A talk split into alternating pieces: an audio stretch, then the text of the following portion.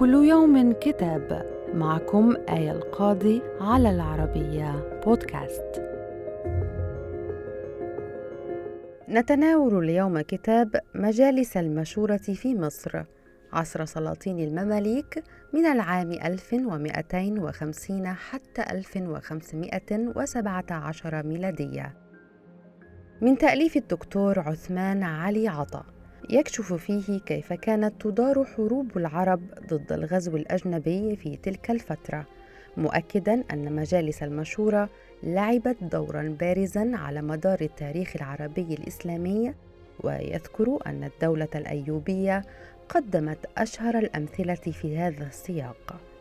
حيث كون صلاح الدين الأيوبي مجلسا للمشورة ينعقد عند الضرورة خصوصا في الأمور الحربية.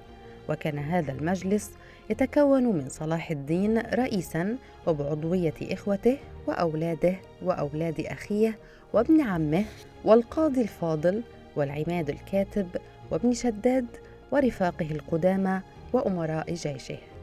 ونظرا لطبيعة الدولة الأيوبية الحربية كثرت المجالس التي عقدت في عهد صلاح الدين لمناقشة أمور الحرب.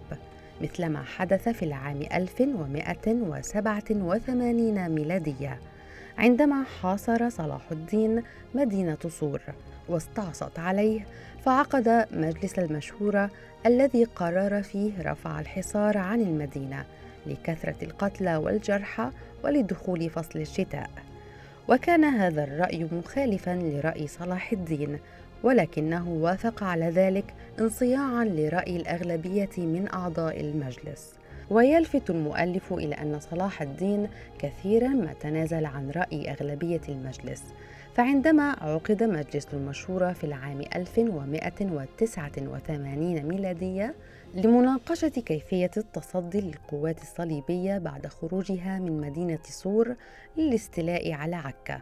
وكان رأي صلاح الدين مهاجمة الصليبيين قبل اقترابهم من عكا لكن أعضاء المجلس رفضوا وفضلوا مهاجمتهم تحت أسوار عكا واتضح خطأ هذا الرأي بعد أن ضاعت عكا واستولى عليها الصليبيون.